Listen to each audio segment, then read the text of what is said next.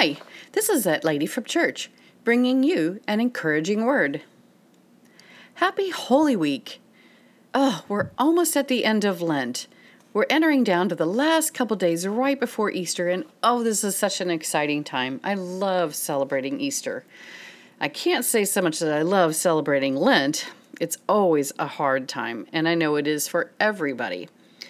You know, again, this year, though, it seemed like, golly, everything I did, everything I tried to do that was good, was met with more bad things or more things that would bring me down. I kept trying to pick up a cross and I'd set it down grumbling about it all over again. Why is this so hard sometimes? I was reminded of a book by Cardinal Timothy Dolan called To Whom Shall We Go? In his book, he talks about embracing the cross.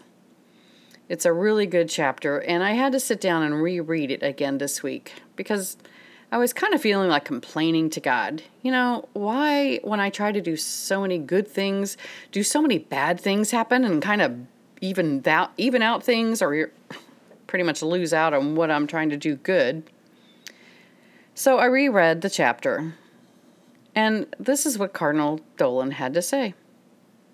Our Lord could not be more forthright in telling us that the cross has to be part of discipleship. Why are we so surprised then when it comes? Ouch. Wow. That really made me sit back and think. Why am I so surprised that my cross gets heavy, or it seems to increase into several crosses? Hmm. So I read a little further in his book. He says, Jesus told us that it would come. As a matter of fact, when the cross comes into your life, I propose that it means you're doing something right.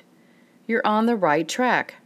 You're actually following our Lord because He told us the cross would come. At this point, I'm kind of picking myself up the floor because I'd just been fussing at God again about how He treats His friends, and I thought I was a friend, and here the Cardinal is telling me, duh, why do you think you have this cross?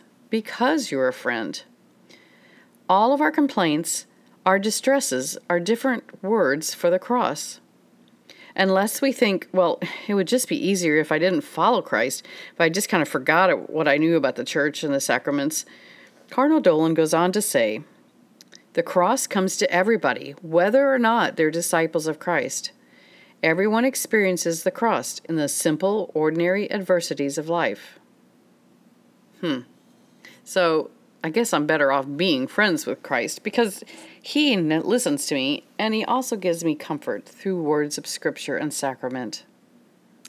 You know, Jesus Christ is risen from the dead, and on Easter morning we celebrate that again and again, and it's an awesome, wonderful thing. Glory, hallelujah!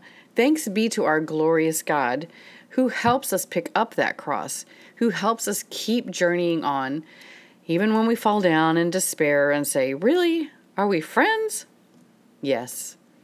Jesus is friends with us because friends are always there in the ups and in the downs.